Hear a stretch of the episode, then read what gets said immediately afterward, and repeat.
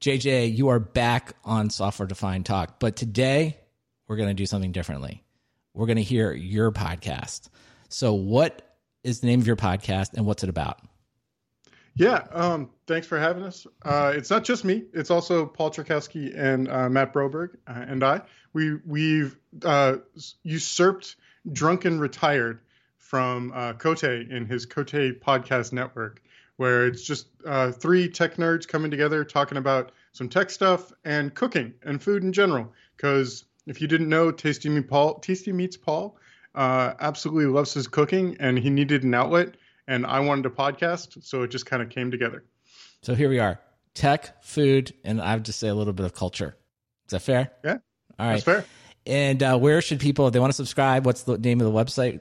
Uh, drunkandretired.com. Um, we we we are sticking with that name for the foreseeable future. We keep ask telling ourselves that we need to change it, um, but being that we've already gotten something established there, I am hesitant. Um, just because you know that's the way branding is. If I've learned anything about being in the tech world, uh, naming your company after a rather specific thing, and people Google for it. At least this is pretty pretty easy to Google for. Absolutely. And so they can go to the website. They can probably go right now in their favorite podcast player, in the podcast player they're hearing this in. They can probably just scroll back and uh, hit subscribe. We'll make sure that the link is in the show notes. And so with that, JJ, they're about to hear it. So on with the show. Are we podcasting right now or are we talking about the podcast? Are we breaking the fifth wall? What's going on? I'm, I'm, I'm a little bit lost.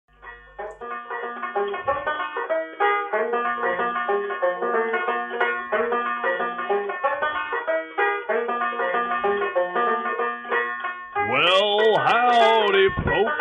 It's Friday, and we are drunk and retired. Hey, he made it. He did, didn't he? Sitting in the lobby for five minutes waiting for JJ to accept him. That's true. Oh, By the way, here, there's the there's the link. Uh, all right. Um, so first thing first. There we go. Uh, so I sent it to CZ. I didn't send it to you, bro. Rick. No- No love over there. Um, so uh, if you didn't know, um, Brandon is been advocating for our podcast on SDT. Have you been hearing that? No. What's SC? Yeah. No. Uh, now I did see that. I did see you were uh, a guest star on uh, SDT, Yeah. Software Defined Yeah. Talk. Software Final. Oh yeah, Um, I know. I'm just messing with you. Well, I know Um, you know, but maybe one of our tens of listeners might not have known. dozens dozens um yeah no he he's he's been um well we're, we're officially part of the cote um podcast network um if that, that Isn't that why we've been doing this the whole yeah. time? exactly. Exactly. But but but the the upstream the upstream podcast is actually to actually acknowledge what we, what we've been doing which is really cool. Um but i figured it would be really fun to start this this podcast by um broberg you first then cz then me the two sentences to describe what we do on this podcast wouldn't that be neat like just so we actually like i know we've we've argued it back and forth many times Wait, are we are we are we podcasting right now, or are we talking about the podcast? Are we breaking the fifth wall? What's going on? I'm I'm, I'm a little bit lost. that's that's that Like, are we live? Are we recording? this is interdimensional chess, Yeah. um, and we're we're about about to get checkmated. Uh, sure, I'll go first. Um, I'd say first off, we Trojan horse a a vessel that Cote has curated for many years called Drunk and Retired. Um, while neither one of those titles apply to any of us during the show, uh, we use it as a vessel to talk about technical trends and mostly cooking.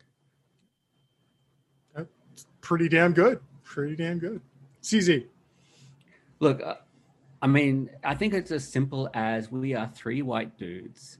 And as soon as you have three white dudes in a conversation together, it just becomes a podcast naturally. damn it that's literally what i was gonna say oh man I, I I really do just show up to to talk to you guys about Yeah, I mean, food once exactly- a week and exactly maybe some right. tech. But uh, That- that- if yeah. we have to record it, I guess I'll do that too. Well, yeah, that, that's exactly what I was going to say. I was going to say this is my weekly check-in with two great friends of mine that, you know, we get to talk about what's going on in the industry, and I get to be yelled at about how I'm cooking things wrong. So oh yeah, that's a very important element. I'm glad you brought up JJ because you really are like a heat sink for all my failure around cooking. like it just seems to redirect to you very organically, and that's also why I show up. It helps build my both my credibility and my confidence. Hey, hey Broberg, I'm just I'm just a teddy bear, man. All you gotta do is like latch on, and I'll protect you from everything. Don't worry about it. oh, okay, I'm into it. I'm into it right now. Thank you. nice. nice. Cool. Well, um, on that note, I heard you went to uh, Asian food market. Oh yeah, I am. So I'm on a staycation right now. Uh, hint the more hipster than usual look, and actually drinking a beer during this show. Um, it is wonderful, and uh, but that's a different subject. Uh, the main thing I, I gave myself to do food wise this week, I just wanted to play around with ramen recipes that I've seen on the internet and like actually give it some attention for a few days and see if I could, you know, figure out something that could be a go to um, meal wise. And I, you know, to to supply up, like you got to go to the the Asian grocery store, and it's uh, called Shanghai Groceries. Wonderful place in a part of town I've never been in. Um, that's not the bougie stuff is elsewhere that I normally frequent. And, and it was just awesome. Like they just have all the food I love because all I love eating is like Korean and Vietnamese and uh, Chinese and Japanese food. And lo and behold, if you go to this place, you can actually go get the ingredients for next to nothing price wise very reasonable prices. And uh, you know just with some google translate and a lot of google searches to make sure you're getting the right can of something you uh, end up with a bounty. So i, I came home with a, a wonderful wonderful bounty of food. So you, did, you didn't accidentally bring home the uh, the whale flavored horse meat? Or, or like well- all Pockies, nothing but Pockies. I haven't opened everything up yet, so I, I have no idea how much MSG I've had this week. I refuse to look in at the labels too closely, uh, and I'm pretty sure I haven't eaten horse meat. But um, those beans were suspiciously chewy, so I don't know if they're actually some form of gonad. I, it beats the hell out of me. So there's look like a little there's an testicles. Online Japanese grocer called Sugoi Mart, which is Sugoi is the Japanese word for delicious, I think. Sugoi. Um, Awesome. And one of the things they have on there is a can of whale flavored horse meat. Um, unfortunately, Kelly has said that I am under no circumstances allowed to order it, so I haven't had it yet. But is there a loophole of somebody ordering it and sending it to your home? Yeah, Confirm for the- deny. Let the record show that Paul's hands are in the air. He is neither confirming nor denying that possibility. Uh, yeah. So did you did you, meat gra- right now? did you grab any random things and were like surprised by them pleasantly? You or know, not? I really I tried to stick to with the plan. It was overwhelming enough to try to. I wrote down like three recipes I, I was looking at. One from the Way of Ramen, another one from like uh, Prickly Pear, uh, which is a food blog. My um, my friend is Chinese American, and she sent me a bunch of her stuff. She's like, "Oh, finally, you're getting into this shit." Uh, so I, I just kind of followed, uh, played the follow along, and I still forgot a couple things. But um, no, I ended up with just a ton of sauces and some powders uh, and some like Szechuan peppercorn, which was like the only thing I actually knew what that was beforehand. In like the dried shiitakes, I didn't know you could buy such a big bag of dried shiitake mushrooms, and just how many recipes call for them. Um, and I'm, It I'm really just feels like the staple. thrilled. Yeah, Yeah, shiitake mushrooms really is a staple of like that region's food, right? Am I am I wrong on that? Like I see it everywhere. Paul, But you're weird- the authority figure on this Yeah. podcast. Yeah, I, I feel like it's the go-to like dried mushroom in a lot of Chinese, especially dishes. Hmm. Um, Why is dried mushroom so predominant a flavor profile? Isn't it for well, I, protein? I, I think the drying of it is just the like preservation technique, right? Okay, so you can you see you can package it in a giant bag and let it sit on a shelf for six months, and it's still okay and edible. Mhm. Um, but And it's also, protein, it really right? when it dries out, it really um, uh, concentrates the umami flavors in it. I think uh, shiitakes in general are pretty high in that kind of umami kind of flavor profile. Uh, and then from there, like 20 minutes in hot water, and they're basically back to being plump little uh, mushrooms that you can like They're so have in your soup or whatever. And the other thing is the the the water, the hot water that you soak it in, is now this like umami rich like tea slash broth that you can also use to flavor whatever it is you're cooking. Uh, so it's just like turns a mushroom into a little flavor bomb. And So JJ, to answer your your question, I just looked up four dried shiitakes, about 15 grams, uh, totals 44 calories, 11 grams of carbs, two grams of fiber, and only one gram of protein. So I guess it's not like really? protein doesn't seem to be the big source. There's a ton of vitamins that I wouldn't have Mm. thought. I didn't think you'd have vitamin B5 in that or selenium or magnesia, uh, magnesium and zinc. Like it has a bunch of like Hmm. the metals that are good for your blood.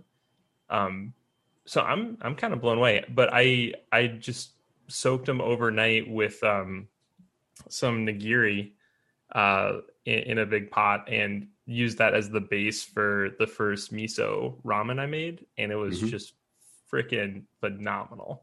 Yeah. Like I couldn't believe it didn't suck because I I didn't I have no idea what I'm doing, but it was just so so flavorful. You really it, the first one I oversalted like crazy, and then when I equaled it out, uh, it just tasted won- wonderful.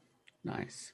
Now, when you were going through it, did you learn that like the difference in like when you're making ramen, you have like kind of the broth, and then you have the like the ta- the, the The tare. tare? Yeah. Yeah.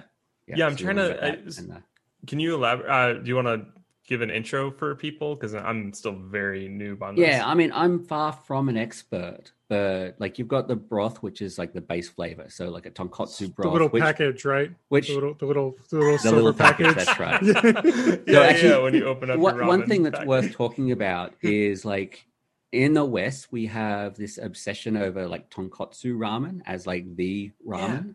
yeah, Uh, whereas like in Japan, it's like a minor player in, in the ramens. And so a lot of the ramen you get in Japan is a lot lighter. So it's a simpler like soy sauce based or miso based uh, broth.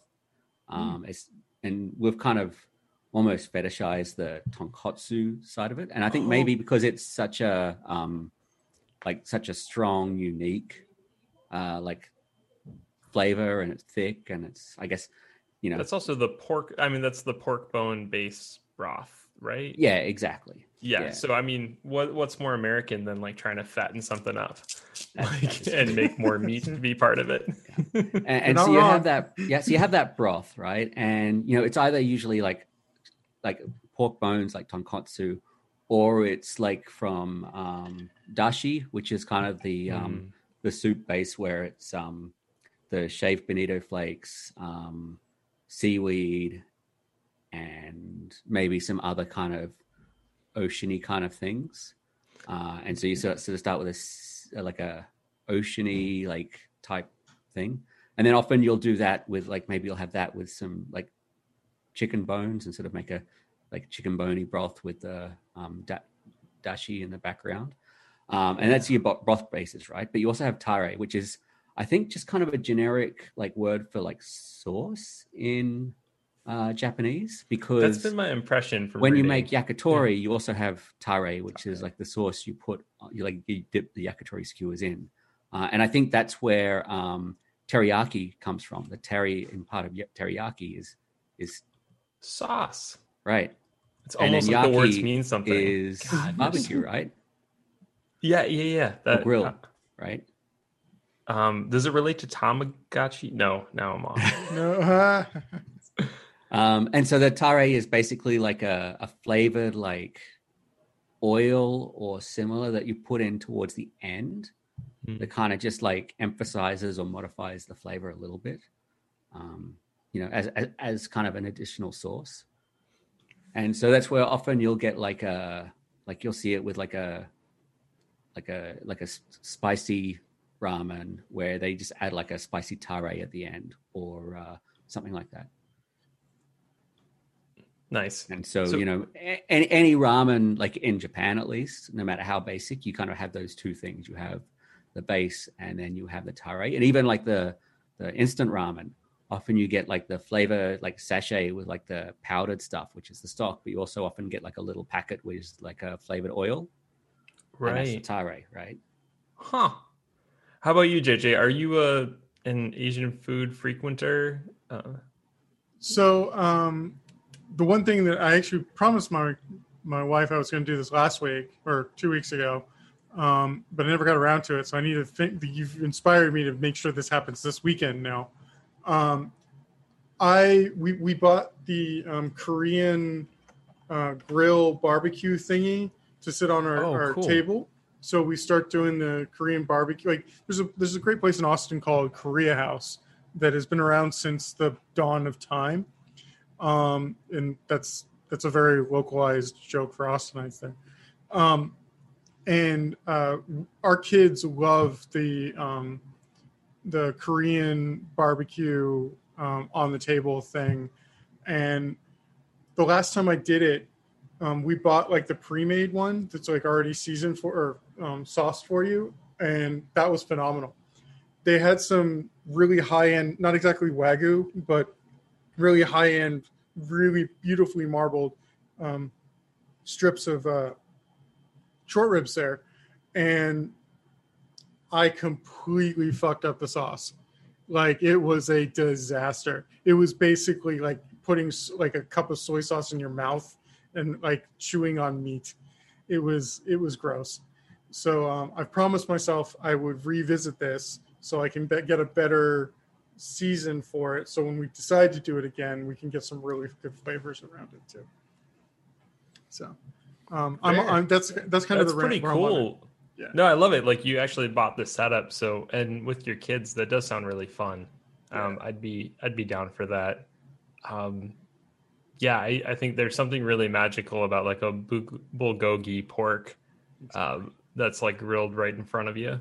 I, I don't know if I'm gonna buy any setups, but uh, Well, have you it. got have you got one of those portable like suitcase propane grill things? You know That, what? that's the No- thing I bought. And those things Oh. are cheap. Yeah, so like twenty really? bucks, and then Yeah. you get like a little like flat flattish metal thing that goes over the top. That's the grill bit. Um, and so like for forty ish dollars, you basically get the setup, and those little propane burners are so useful. Like there's so many times I need like an extra like heat source or something in the kitchen when I'm cooking a lot of stuff, and I just whack that on the bench, get it lit up, get something cooking. Uh, so I use mine like constantly. Huh. Yeah. Don't forget, in these end times that are coming very soon, we're all going to need ways to get heat to cook food, and it's in a little carrying case, so you can take it with you when you're running away from the zombies. But I, how lo- am I love, I love the look. Bring my little You're just charcoal. I mean, my charcoal setup's very portable. It's it's called a portable kitchen. Uh, just to, to remind you what brand of grill I got. so it's totally foolproof uh, for these moments. That's really cool. This actually brings me to another subject related. So making this miso uh, or making this ramen setup, it's the first time I've had to use all four burners at the same time to cook something. I am not like an indoor cooker very much. I, I or I'm like one pan um, focused kind of person. So it really strained my attention and timing to get all that going. So Paul, you're saying you use an additional one on top of your stove on a regular basis? Like how do you manage that all that? Uh, I mean, usually if you're using that much stuff, like one or two of the things are usually either like get like boiling soup for a stock or um, you know braising something. So rarely is there ever anything that like more than one thing that I have to pay like constant close attention to. Um, so I've never really found it to be a problem. Uh, and then if you've done your like en place properly, like everything is kind of organized around you, so you can kind of focus on like whatever it is, the current thing you have to do, um, without kind of sweating uh, the details around you. uh, and you also kind of get a feel for like smells and sounds. And so, like, you can smell when like a piece of protein is getting to like a really good like cook on the Maillard reaction. You can like hear a sound difference when something's go- like reducing down and going from like boiling to frying and stuff like that. So you can kind of start to get. I mean, I don't, certainly don't have like a chef's ability to uh, like interpret a kitchen via sight and sound, but uh, certainly uh, you can. I, Like, home, I, get some of that. I gotta say, as as an audience member listening to what you just said, you just flexed like so much on top of us right now. It was you you use terms that I know only because I'm your friend. I know what they mean, but like missing in place or whatever. We, I can't even say it properly. that was, that was the best. Mission in place, did you say, Yeah. JJ? That's actually kind of similar. but yeah, that was uh, damn CZ. Damn. Yeah, there's nothing subtle about it. Thank you for just calling it what it was. like, I- if I'm awesome, I'm awesome, right? I There you go. got- I, gotta There it own is. it. Yeah. You didn't ask Um, for this so- gift. Before we close out this little section, um, next time you go to the Asian grocery store, I want you to look for a couple of things. Yeah, One absolutely. is a can of it's called canned dace fish with salted black beans. And like just about everyone in China has a can of this can or two of this stuff in their pantry for like when they just got to have a quick snack or they couldn't be bothered making lunch. And the stuff is delicious. Uh, and then the other thing is, and this might be harder to find at like a like a grocery store unless it's a good Japanese one, but you can get uh, dashi stock in tea bags, and basically one tea bag gives you like half a liter or so, depending on the size of the tea bag, of like really good rich dashi, uh, and that saves you from like having to get giant bags of like the bonito flakes and the kombu, um, the katsuobushi, all that sort of stuff, and you can kind of just you know use these. And a few tares I've made, you actually do like a cold brew of the dashi stock powder uh, in the tea bag, and it's so good. Wild. So that's uh, that's a couple of things you should go for. Uh, the other thing, uh, Szechuan peppercorns. So there's red and there's green. Um, green are a lot more aromatic, Hmm. and so I always like to like. I usually use red as the flavor base, but I always like to use a little bit of green to get like boost the like aroma of them. Um, and so that's another good tip. And you can also get uh, like the Szechuan pepper oil, which like a drop of it goes a super long way as another way because so, some people don't like having like chunks of Szechuan peppercorn to sort of bite into and like have that side of their mouth go numb. And so It uh, is the- such a weird feeling. Uh, Right? If you've never had Szechuan peppercorns, prepare for like the what I thought pop rocks would be like growing up. It's like it awesome. actually fulfills that promise. That's great. So, what I thought we could do is, Matt, a couple of weeks ago, we talked about the idea of doing a new segment where we kind of, it Any was like yes, yes, no kind of thing. Um, so I came up with this idea, um, and uh, for lack of a better name, I'm going to call it "Buried the Meme," and basically, it's like it's like buried the lead, right? So uh, each week, one of us, if we if we if we like it, will come up with a like the title of a news article that they've read that is maybe misleading or doesn't really represent what's in there. And the other two people, just from the title, have to have a guess at what the contents of the article is. I've prepared for this. I'm so How, do- excited. how does this sound? It So I sounds thought- great. Are I you thought good, JJ? since- Yeah. Since I uh, came up with it, I would uh, give it a first Show us how go. it's done. Please. And so the title of the article is locked in a locked in an insecure cage. Docker. yeah, I was about to say it's gonna be like some some, some Or do we have to like work together? Um, Yeah, However you want. Like maybe each of you give like a Well, JJ, one, where or, was your one or two going? sentences. This is what I think this article would, is about. Locked in an insecure. Um, so I'm I'm gonna go immediately towards some some containerization thing that allows for root access of of exporting. Like so you like it's an insecure cage, so obviously there's holes in it, but you're still stuck into this thing. So broken broken OCI like escalation or something to that point. Um, like basically we find out that Kubernetes really doesn't actually do what we say it does, or something like that. So something to that effect.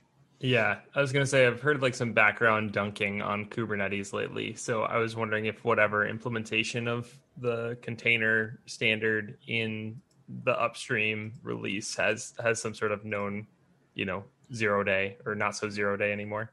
What is it? The um, All right, CI CRI cry, cry is that the one that we're doing now or Yeah, the container? container runtime initiative. Is that what it is? Yes, Is it? CRI. Yeah, maybe there's to, to play off of Broberg. Maybe there's a zero day in that that we didn't know about, and people have just been abusing the hell out of it.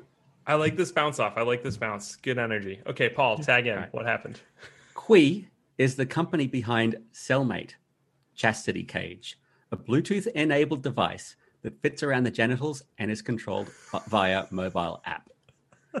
so, this is an article on a website called The Internet of Dongs.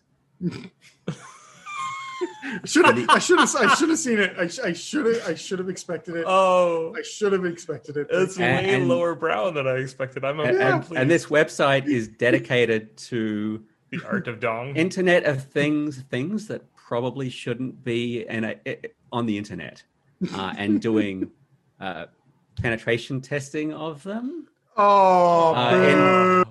in in the in the digital sense. And by that, I don't mean your finger. oh, Jesus. So yeah, All right. basically, basically, this device is insecure, and a hacker can actually uh, force it to lock and stay locked forever. I actually choked on my beer. so, so, so you realize you came in like Sorry, I did what? he. No, damn it. It- you came in hot and you really fizzled out. Yeah.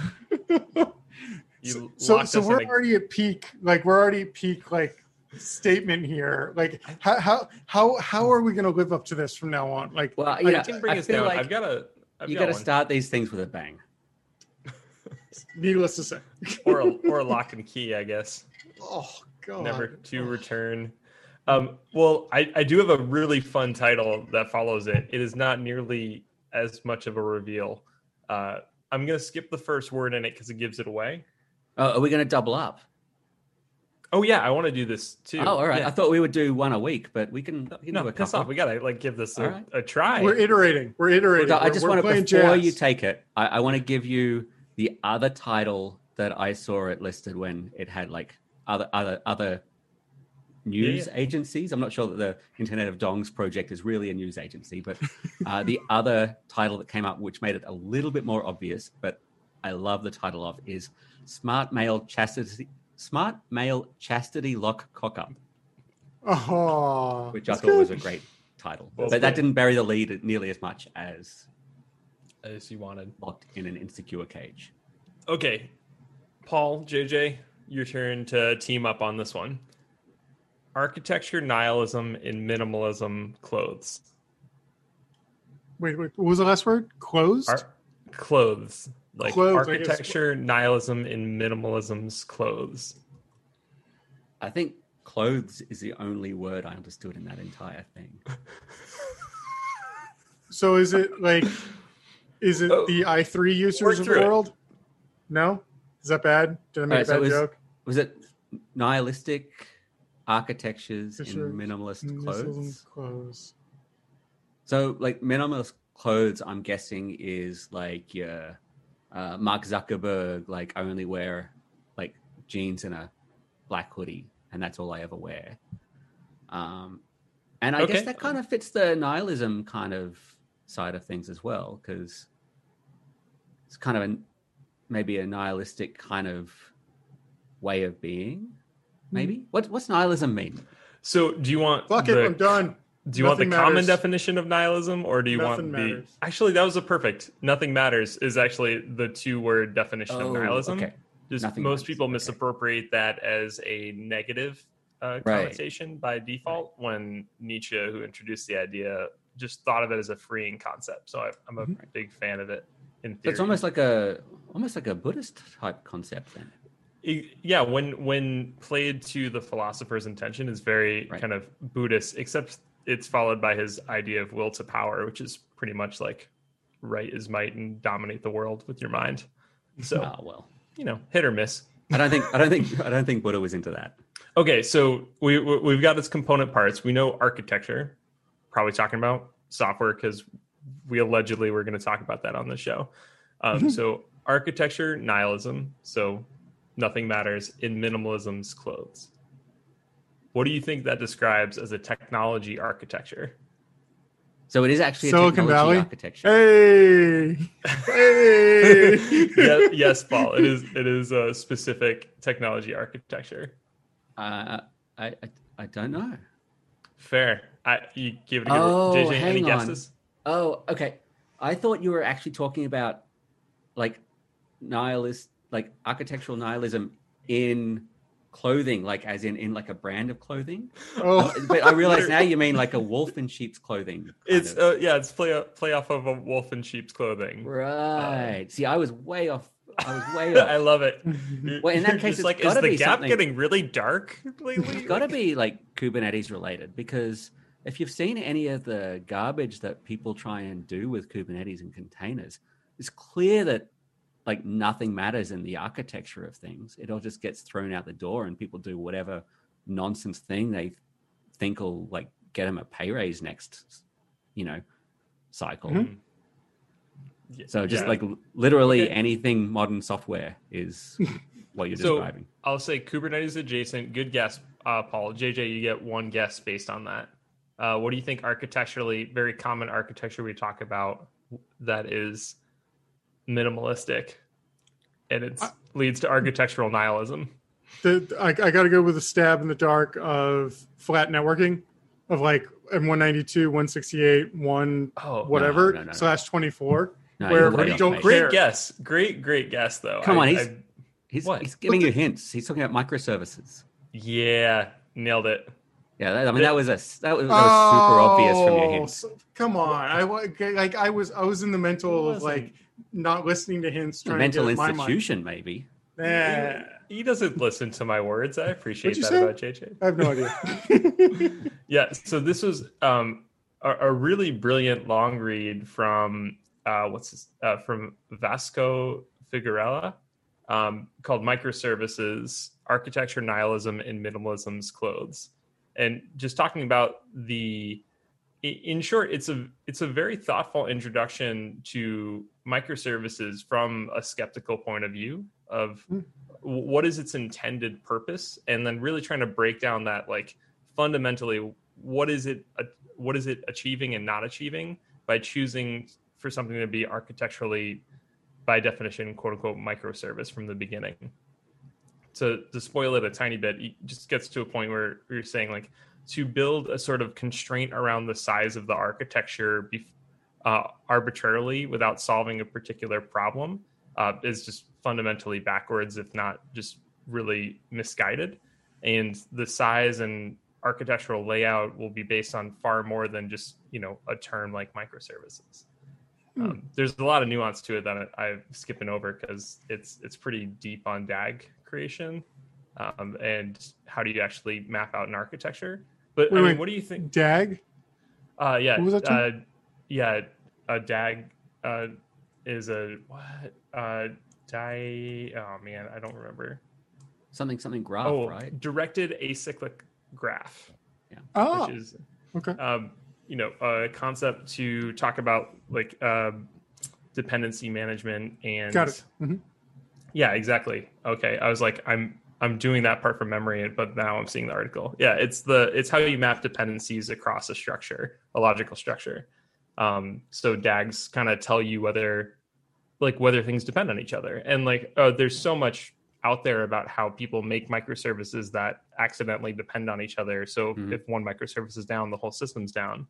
So you really just made a very complex monolith. Mhm. Um, Yeah. and, and to that point, like there's so many times where a monolith can be a very effective tool given the right ar- hardware um, and networking configuration. So I don't know. It's really interesting topic. What do you two experience on that? So uh, on I was going to quickly mention that, like that concept of the DAG and being aware of like all of your dependencies is super important if you're building things for other people to consume. Um, and, and there's lots of them.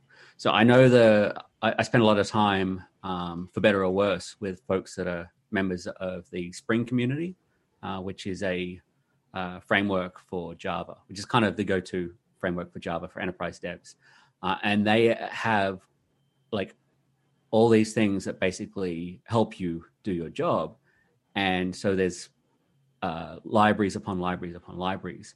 And they they at one point got into a bit of trouble where they had some weird dependencies where one thing depended on another thing, which depended back on the first thing, and sort of created like that cyclical uh, dependency.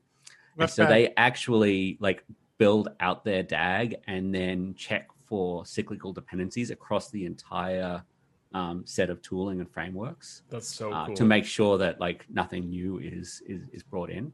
And I think they have like two or three like le- legacy dependencies that they still haven't fully gotten rid of, but they're known, so they can then work with them. Um, so I think that's a, a good example where they're important. And while that's not exactly microservices, it is in that same vein of you have all these things that are separate but can be super dependent on each other. On the actual topic of microservices, one of the things I've felt about microservices is they're often used as a way to reduce one person's incompetence to affect other things. Um, you know, often at large companies, for better or worse, you get this feeling where um, they're trying to like bring everything down to the point where someone who is like at the like barely competent like place can still have an impact, right? So Are you you, saying you know how to write containerizing that person, uh, Jane or Billy Joe over there, and putting them in a legal service, like containerize them. There, there was a joke there. There's a joke there. There- there's not a joke there. where we're going, we don't need jokes. So and and so much much like um Can you can you Go step ahead. back and maybe dig into what do you mean by incompetence? Because I, no, I I- so I'm trying to get. I think there's that common thing of like at a large company, everyone's just a cog in the machine, and those cogs are like replaceable and interchangeable, and don't have any expertise other than being round with notches that turn, right? And so in that way of th- looking at things, then you start being like, well, if these are interchangeable, um, if they're like if they're all looking the same, none of them have like you know specific skill like specific expertise or whatever. Hmm. and therefore we need to uh, accommodate for that and build a framework in which you can kind of just plug someone in anywhere and have them be effective right? And so if you have a microservice if you're thinking about things where you know i've, I've heard people go to the point with if a function has more than eight lines it's too big right there's like schools of thought that go that way and like when that's the case, then like there's not a lot of expertise needed to maintain eight lines of code, right? Mhm. So it's kind of breaking things down into manageable chunks, but maybe going way too far by assuming that like that's the maximum that people can deal with versus most people can actually hold a decent amount of like systems thinking in their brain. Like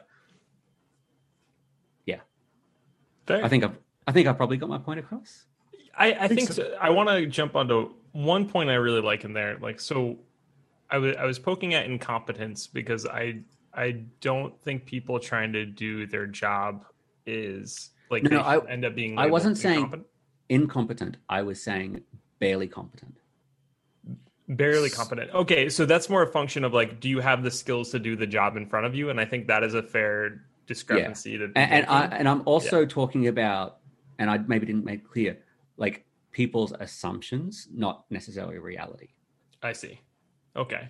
Well, yeah, I, I really love the point you made about, you know, trying to, eh, you know, really abstract individuals, call them cogs, you know, pay them in bands and shuffle them around as if that won't impact the production of a massively complex software system. Um, it- it's like when when people playing Conway's Law consider every you know every unit of person in an org interchangeable as if there there's no domain specific knowledge that needs to be shared somehow. Yeah, you, you can end up with some really messy stuff if the assumption is well we've we've adopted microservice uh, microservices so now every new software developer at level 4 should be able to produce a new microservice on team Z. You're like Mhm. that's not how it works. There's so much context that you're uh, attempting to abstract uneffectively. Yeah. Um, in in a quick brief, Conway's law is just the the production of systems uh, based on org charts is the the short version of it. And if you're in an organization really over one person, you'll end up experiencing it in no time. Just like, why are we doing it this way? Oh, this other team's doing it differently because we report to different people. Um, it's not just a pejorative, though. There is some really interesting value to it, but If- there if you- it if you a go challenge. Back and read the original papers. Yeah, There's a lot of really interesting, thoughtful stuff that we all gloss over when we use it as a like a pejorative to like laugh about some, you know, stupid company making bad software. yeah. Well, uh, can, can I can I ask? Yeah, This this course. this. So obviously, what what y'all are describing, band four can do X or do X on Z project or whatever, right? The idea is that you should. The idea is you should be able to take an, an engineer or developer or whatever you want to call that person to be able to use their skills in different locations throughout the business to make sure the business is successful. Now, do you think that's tainted by the idea of what the assembly line of our manufacturing used to have, where the idea is you could take that cog or that that that that part of the finished good and put it onto the machine in different locations, and we're trying to put something that is a is a uh, what is what's the term uh, knowledge worker in the point of when you can put in a cog. Does that does that make sense? Did, did I make a couple too many think- jumps there? No, I think I hear what you're saying. Uh, I'll repeat it back. That uh, you're saying, like, is this really a function of a bad metaphorical leap from the kind of command, or like not the command line, the uh, the production line of a car to Yeah. software and knowledge work? Like, is is it just a gap there, or is there something else going on? Exactly. Yes. Exactly. Exactly. Yeah. Yeah, I, I, feel ya. like there is. I feel like there Paul, is. Paul, I felt like you were gonna jump in. I've got thoughts, of course. I, I do have thoughts. I, I will try and keep these ones brief. Um, but I think, in a way, yes. But I think it's more about low trust work environments, right? So you have what are the th- what are the three cultures? You've got pathological, you've got um, even Startup. worse and pathological, and then you've got like productive. I can't remember this. Oh, startups can be pathological. Yeah, yeah there's like three there's like three culture types which i can't remember the actual official ones DevOps, DevSecOps. i hate you so Sorry. much De- Dev Biz ML Ops Sec. Did I get the Sorry. dev in there? I had to. I had to. Falls visibly angry. i'm not i'm not angry uh, much Continue. You were you were trying. no no to make i think i about think culture. that that was i wanted to keep it short and then throw it to you because i think you were probably in the same kind of area of what you were thinking Yeah, you know, I think it's like a, a lossy attempt at understanding what was happening on the assembly line because eh, in our modern idea of it, you're like, oh, you know, they mastered that back then, so we can apply it now, and somebody in this part of the assembly line can go to that part. Um, but like, that's not the takeaway I have from the Toyota Kata or or any of the work of Deming. It's like building a utility, uh, like a, a, a functional supply chain doesn't mean each part of the supply chain is interchangeable. Uh, that actually doesn't make any sense. You wouldn't put a cog that fits in part five in part three because th- there's a dependency Yeah. order. Exactly. Um, a- and the people like, and let's not forget, like, we're not just messing with the cogs. We're we're really messing with the people that make the cogs. And you can be really good at making a certain type of cog and absolutely terrible at making another kind. Kind of Yeah, I- I tag think in different models of that that I really appreciate. actually a really good point that you just kind of made, which is like there's not really any such thing as a general purpose cog. Like literally No. every cog is like super specific to perform a very specific function and you join different cogs together to like create a machine that's like way bigger and way more powerful than the sum of the parts. Yeah. I mean, even when you look at wedges, which are one of the simplest machines we have as human beings, like they're pretty complex. Yeah. Like, and the exact angle and and material you're using to make them can be complex. If you take a step back and appreciate the complexity, you know, fast forward to software where we're we're, we're creating these acyclical graphs of dependencies across billions of lines of code that Mhm. were made over the last 70 years uh, to varying degrees of update uh, and you're like go have a ball like go be good at that um Yeah. no it's it's it's insane amounts of complexity but that also that that's something no one wants to hear either because that's Right. a pretty you know naive excuse of why we can't change Yeah, and like microservices aren't, aren't like we're not saying they're a bad thing, Oh, but God, like no. with with everything else, you've got to do these things with like deliberation and thought. Like everyone has to have a good idea of where their piece fits into the system, right? And you also need people that are experts in the system that can help eliminate waste, right? Because if no one mm-hmm. else knows what the rest of the system does, you end up just duplicating what other people have done right? You reduplicate other parts of the software because you don't even know they're mm-hmm. there. And mm-hmm. so you do need, and this is where, like, your, I guess, your enterprise architecture type person comes in. Um, you need those folks to ensure that each, like, microservice or each piece that comes together to form the greater piece of software is doing so in a sensible and mindful way. Uh, and that I feel that's where that's one of the things that a lot of people a lot of organizations don't do well is really shepherd like the the larger product at the end because they're so busy like focused in at the individual like you know scrum teams or the individual like whatever however you're breaking it down um, and just a quick jump back to what i was just talking about cultures so i was trying to remember the it was like the Westrum's uh, three types of cultures and it was pathological bureaucratic and generative I thought it was Westy 12, Westy 8. Hey, that's come Wes, on. That's Wes Vetlerin, sir. Uh, and I would bet you that all three of us have worked absolutely in a pathological and bureau- and or bureaucratic organization, and probably still do.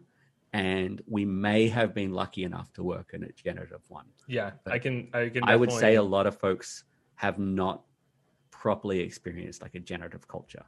yeah i'm like fewer than three years out of 12 in Right. corporate it Yeah. yeah and, and I don't think they're like hard and fast. There's definitely like it's you know kind It's of a spectrum thing, and like you can have generative components in a pathological culture and stuff. Um, but it is an interesting way to like frame like the place you're working at. And the other thing is like if you know the company you work for has a pathological culture, you can then use that to your advantage, right? Yeah. So knowing more about your culture and the company is really good for your career.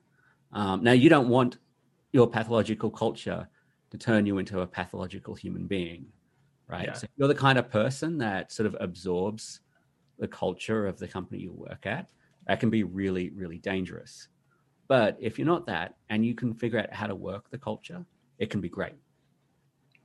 there there's a phrase that I really enjoy uh, about that. That's um, we all drink what we swim in. That ultimately Yeah. we're we're all fish floating in something, and whatever we're floating in, whether it's by the definition of unconscious. We we will absorb that. We will end up drinking that in. So I'll say, no matter how mentally tough you are, maybe you can survive in any of those spaces and thrive Mhm. for a while. But uh, but don't pretend that it's not affecting you outside of work. Sure. We we all bring that stuff home. Um, but great breakdown and uh, and fascinatingly applies well to the thought from JJ on Conway's Law all the way through to uh, this great use of nihilism in a tech title. That made me really Wait, so did we did we actually resolve what your we did? yeah, Yes. Okay. yeah, yeah, absolutely. Yeah, we. I, I think we this was fun. were we like halfway there. Did we get close? When when I mm. realized that it was wolf in sheep's clothing. Yeah, no, as soon as you hit that, I think it clicked for you. Yeah. And JJ was still playing. He landed on the network thing, which, you know, what's microservices without networking problems? It's true. Oh, there, there is no networking in microservices. That's someone else's problem. It's all a flat network. Nobody cares. That, that's what Kubernetes does. Yeah, right. Yeah, so actually, I, was having a discussion with a really smart developer friend of mine the other day. Like, I'd been helping him do some Kubernetes stuff and kind of learn some of the basics. Well, I know we And were he- talking the other day. And he started asking questions about, well, if you have these like backing services like databases and message queues, and you're doing CI/CD and you're doing GitOps, like wh- where are those backing services getting installed and who's managing them? And I'm like, that's the question, isn't it? And if you're part of like the the you know the 12 factor like cult, you're like someone else. Yep. It's, it's it's just an API endpoint. That's all it is. But at the end of the day, someone's got to run that API endpoint, and sometimes it is you. Yeah, it's true. That is true. Uh, um, all right, gentlemen. I feel like we're pretty much at a good spot here. Do we want to say goodbye or any final thoughts? I feel like we actually put together a relatively good podcast today. Just saying. There you are, breaking the fifth screen again. Stop, yeah, stop breaking the do screens, JJ. Just just be in, just swim in this with Yes. us. cool. So yes, yes to bringing back the whatever you called this segment. Mhm. Um, uh, buried the meme. buried the meme, Buried the meme.